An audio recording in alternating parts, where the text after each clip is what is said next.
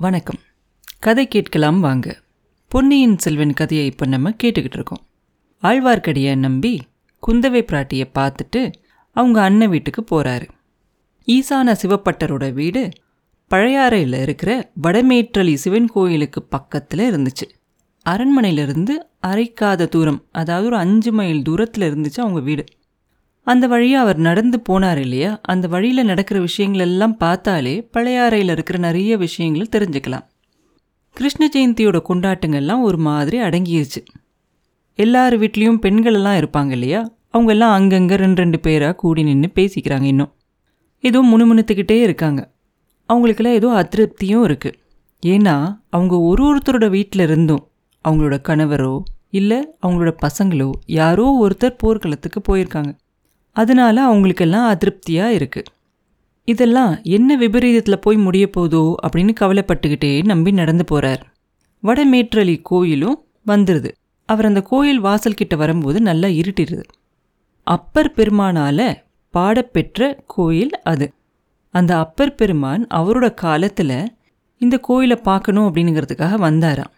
அப்போ அந்த கோயிலை சுற்றி சமணர்கள் எல்லாம் செயற்கை குன்றுகள் எல்லாம் செஞ்சுருந்தாங்களாம். அந்த சின்ன சின்ன மலைகளில் மலை குகைகளும் அமைச்சிருந்தாங்களாம் அப்படி இருந்த அந்த மலை குகைகளில் சமணர்கள் உட்கார்ந்து தவம் செய்வாங்களாம். இதை நமக்கு ஞாபகப்படுத்துறதுக்காக இன்னைக்கு கூட பழையாறைக்கு பக்கத்தில் முழையூர் அப்படின்னு ஒரு ஊர் இருக்குதாம். அப்பர் பெருமான் இந்த மாதிரி பழையாறைக்கு ஸ்தல யாத்திரை வந்திருந்தப்ப அவரோட ஞானத்தால் அங்கே ஒரு சிவன் கோயில் மறைஞ்சிருக்கிறத தெரிஞ்சிச்சான் அவருக்கு. உடனே அவர் அப்ப சோழ ராஜாவாக இருந்த ஒரு சின்ன அரசன் அந்த சின்ன அரசன் வந்து பல்லவர்களுக்கு பிரதிநிதியாக இருந்தார். அவர்கிட்ட போய் முறையிடுறாராம் அப்போ அந்த அரசன் வந்து அந்த செயற்கை மலை குகைகளில் ஒரு பகுதியை இடித்து தரானான் இடித்ததுக்கப்புறம் அதுக்கு பின்னாடி ஒரு சின்ன சிவன் கோயில் இருக்கிறது தெரிஞ்சிச்சான் அப்பருக்கு ரொம்ப சந்தோஷமாயி பரவசம் அடைஞ்சு அங்கே பாடினாராம் அந்த கோயிலை அதுக்கப்புறமா சோழ மன்னர்கள் சிறப்படைஞ்சதுக்கப்புறமா பெரிய கட்கோயிலாக கட்டிட்டாங்களாம் ஆனால் இன்னமும் கூட அந்த கோயிலை சுற்றியும் அந்த முளைகள் அதாவது அந்த மலை குகைகள் பிரகாரத்தை சுற்றி ஒரு சுவர் மாதிரி தெரியுமா அது. கோயிலுக்குள்ளே போகிறதுக்கு ஒரே ஒரு கோபுர வாசல் மட்டும்தான் இருந்துச்சு. அந்த வாசல் வழியாக போனால் அவங்க அண்ணனோட வீட்டுக்கு சீக்கிரமாக போயிடலாம் அப்படி இல்லைன்னா ஊரை சுற்றிக்கிட்டு போகணும். அதனால நம்பி வேகமாக போய் அந்த வாசல் உள்ளே போக போகிறார் அதுக்கிட்ட போகும்போது சந்நிதியில் யாரோ நிற்கிறத கவனிக்கிறாரு. அந்த நாடக கோஷ்டி மாதிரி இருக்கே கிருஷ்ண வேஷம் பலராம வேஷம்லாம் போட்டிருந்தாங்களே அவங்களாம் நிற்கிற மாதிரி தெரியுதே அப்படின்னு சொல்லி அவர் யோசிக்கிறதுக்குள்ளே அங்கேருந்து ஈசானா சிவப்புட்டர் குடுகுடுன்னு ஓடி வருவார். ஓடி வந்து திருமலையை கையை பிடிச்சி கோயிலுக்கு வெளியில் இழுத்துக்கிட்டு போவார். அண்ணா இது என்ன? அப்படின்னு அவர் கேட்க சொல்கிறேன் திருமலை இனிமேல் நம்மளோட உறவெல்லாம் கோயிலுக்கு வெளியவே இருக்கட்டும். நீ பயங்கரமாக சிவனை திட்டுன இல்லையா? அதுவும் அந்த பெரிய மகாராணி முன்னாடி என்னெல்லாம் பேசின? இனிமேல் இந்த கோயிலுக்குள்ளே அடி எடுத்து வச்சினா பாரு அவ்வளோதான் அப்படின்னு சொல்லி திட்டுறாரு. திருமலை வெளியில தள்ளி கோயிலுக்குள்ளே போய் கோயில் கதவை படார்னு சாத்தி தாப்பா போட்டுடுறாரு. திருமலை அண்ணா அண்ணான்னு கூப்பிட்டு ஏதோ பேச முயற்சி பண்ணுறான் அதெல்லாம் அவர் காதலியே வாங்கிக்காம கோயிலை சாத்திட்டு உள்ளே போயிடுறாரு ஓஹோ அப்படியா சமாச்சாரம்? அப்படின்னு ஆழ்வார்க்கடியன் முணுமுணுத்துக்கிறான் அவனுக்கு கொஞ்ச நேரம் அங்கேயே நிற்கிறான் அப்புறம் அந்த சிவன் கோயிலோட சுற்றி இருக்கு இல்லையா அந்த சமணரோட குகைகள் அது எல்லாத்தையும் சுற்றி சுற்றி வரான். வலது பக்கமாக போனால் சாமியை சுற்றி வந்த மாதிரி ஆயிரும் இல்லையா அதனால் இடது பக்கமாக சுற்றுறான் ரெண்டு மூணு தடவை அந்த குகையெல்லாம் சாத்தியிருக்கா அப்படின்னுங்கிறத நல்லா கவனிச்சுக்கிட்டே வரான். அதுக்கப்புறம் அவங்க அண்ணனோட வீட்டுக்கு போயிடுறான். எப்பயுமே வேடிக்கை வேடிக்கையாக பேசுகிற திருமலையை பார்த்தா ஈசான சிவப்பட்டரோட மனைவிக்கு ரொம்ப பிடிக்கும். அதுலேயும் இன்னைக்கு திருமலை ரொம்ப வேடிக்கையாக பேசி அவங்கள சிரிக்க வச்சு நல்லா வயிறு முட்டை சிவன் கோயில் பிரசாதத்தை சாப்பிட்டுட்டு வந்து வாசல் திண்ணையில் வந்து படுத்துக்கிறான். படுத்திருக்கும் போது அவனுக்கு முதல் நாள் கூட முருட்டி நதியோடு வந்தப்ப அவன் பார்த்த காட்சி ஒன்று அவனுக்கு ஞாபகம் வருது. அவனுக்கு எதிர் திசையில் கொஞ்சம் குதிரைகள்லாம் வேகமாக வர சத்தம் கேட்டு அடர்த்தியான ஒரு மூங்கில் புதருக்கு பின்னாடி நின்று மறைஞ்சு பார்த்தானா. முதல்ல வந்த குதிரை தறிகெட்டு ஓடி வந்துச்சான் அது சொட்ட சொட்ட நனைஞ்சிருந்துச்சான் வேர்வையாலையா இல்லை நதி வெள்ளத்திலேருந்து நீந்தி வந்ததுனாலயான்னு அவனுக்கு தெரியல. அந்த குதிரை மேலே ஒருத்தனை கட்டி போட்டிருந்த மாதிரி தெரிஞ்சிச்சு. அவனோட மூஞ்சியை பார்த்தா ஒரு விதமான பயமும் தெரிஞ்சிச்சு ஒரு விதமான உறுதியும் இருந்துச்சு. கொஞ்ச நேரத்துக்கெல்லாம் இன்னும் நாலஞ்சு குதிரை அவனை தொடர்ந்து வந்துச்சு. மீதி குதிரையெல்லாம் வர வேகத்தை பார்த்தா இந்த முதல்ல வர குதிரையை பிடிச்சிடுவாங்க அப்படிங்கிற மாதிரி இருந்துச்சு. அப்போ ஒரு இடத்துல அந்த மூங்கில் மரங்கள் இருக்கும் இல்லையா? அது வளைஞ்சு போச்சான் அந்த இடத்துக்கிட்ட வரும்போது அந்த பையனோட தலைமுடி போய் அந்த மூங்கில் மரத்தில் மாட்டிக்குது. குதிரை ஒரு பக்கமாக அவனை இழுக்குது அந்த மூங்கில் மரம் இன்னொரு பக்கமாக இழுக்குது. அதுக்குள்ளே பின்னாடி வந்த குதிரைகள்லாம் பக்கத்தில் வந்துடுது அப்போ அந்த பின்னாடி வர குதிரைகளில் வர ஒருத்தன் வந்து ஒரு வேலை எடுத்து இந்த குதிரை மேலே இருக்க பையன் மேலே வீச போகிறான் அப்போ இன்னொருத்தன் அதை தடுத்து நிறுத்திடுறான். எல்லா குதிரைகளும் வந்து இந்த குதிரையை பிடிச்சிடுறாங்க. கிட்ட வந்த உடனே மிச்ச குதிரையிலேருந்து வந்தாங்க இல்லையா? அவங்களுக்கெல்லாம் ஒரே ஆச்சரியமாகவும் இருக்குது கோபமாகவும் இருக்குது ஏதோ கேட்குறாங்க அதெல்லாம் ஆழ்வார்க்கடியானோட காதில் அவ்வளோ சரியாக விழுகலை.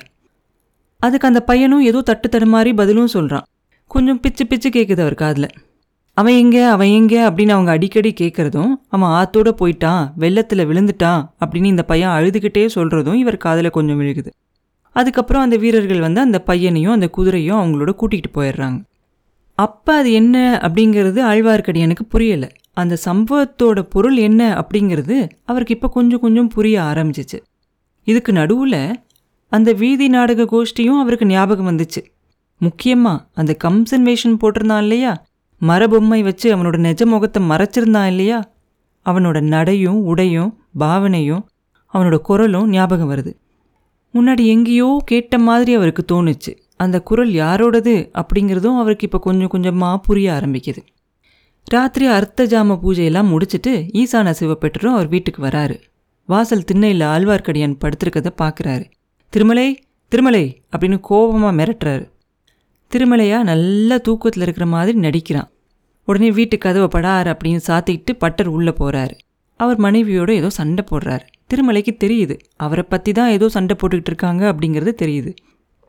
காலையில் எந்திரிச்ச உடனே ஈசான சிவப்பட்டர் திருமலைக்கிட்ட வந்து மறுபடி நாடு சுற்றுறதுக்காக எப்போ புறப்படுற? அப்படின்னு கேட்பார் உங்கள் கோபம் எல்லாம் சரியானதுக்கு அப்புறம் தான் நான் போகிறேன் அப்படிம்பார். இனி நான் அண்ணானே கூப்பிடாத. இன்னையிலிருந்து நான் உனக்கு அண்ணனும் இல்லை நீ எனக்கு தம்பியும் இல்லை. நீ சரியான சிவத்வேஷி அப்படின்னு சொல்கிறார் அப்போ பட்டரோட மனைவி வந்து திருமலைக்காக பேசுகிறாங்க எதுக்காக இப்படியெல்லாம் அவனை திட்டுறீங்க? இத்தனை நாளும் சொல்லாததை அவன் இப்போ என்ன புதுசாக சொல்லிட்டான் உங்களுக்கு தான் சிவபக்தி ரொம்ப முத்திருச்சு போல இருக்கு அப்படிங்கிறாங்க.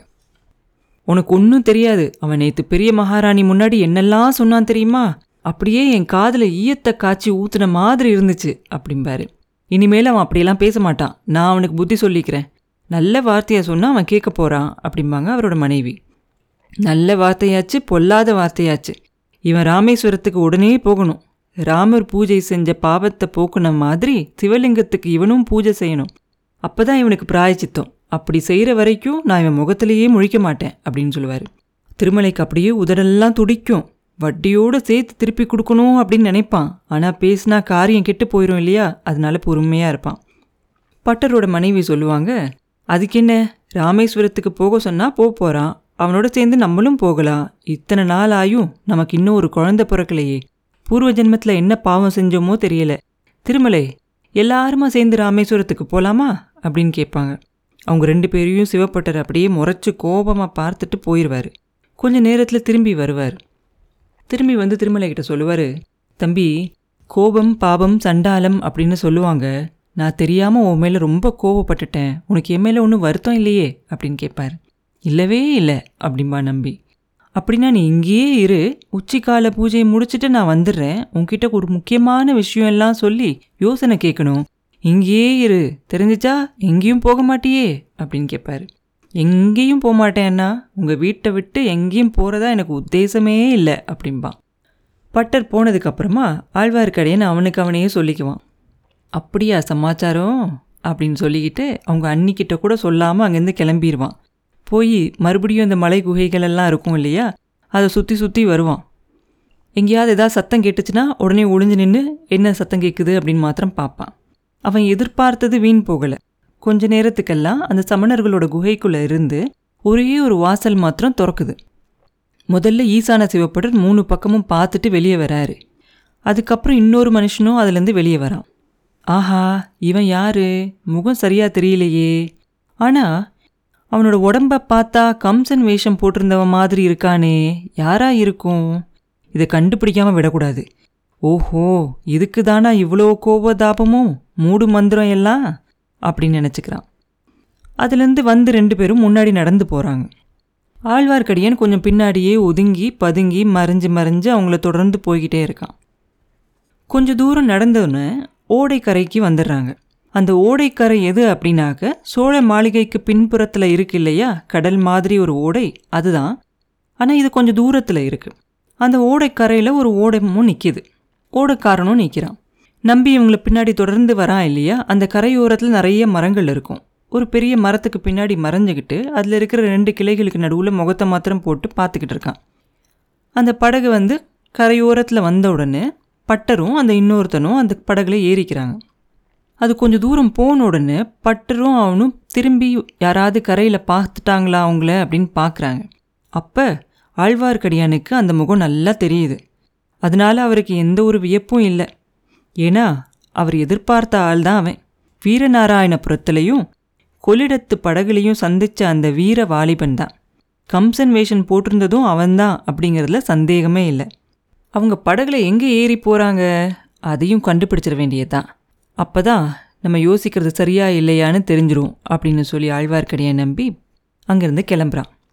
சோழ மாளிகைகளெல்லாம் இருக்கு இல்லையா? அந்த வீதிக்கு போகிறார் அந்த வீதியிலேயே கடைசியாக இருக்க மாளிகை பூட்டு போட்டு பூட்டியிருக்கு. அது சுந்தர சோழரோட முதன் மந்திரியான அனிருத்ர பிரம்மராயரோட மாளிகை.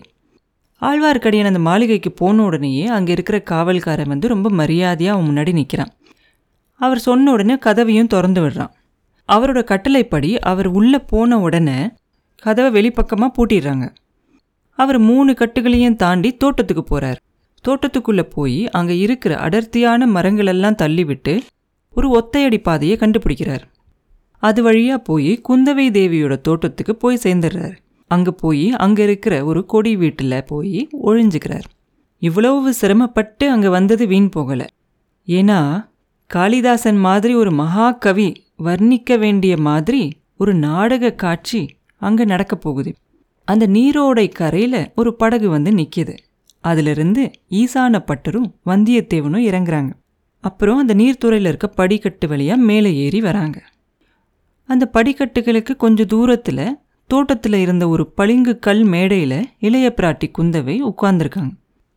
படகுல வந்தவங்க ரெண்டு பேரும் மேல் படிக்கு வந்துட்டாங்க அப்படின்னதும் இளைய பிராட்டி குந்தவை தேவி எழுந்திருச்சு நிற்கிறாங்க வந்தியத்தேவன் அப்பதான் அந்த பெண்ணரசியோட முகத்தை அப்படியே உத்து பார்க்குறான்.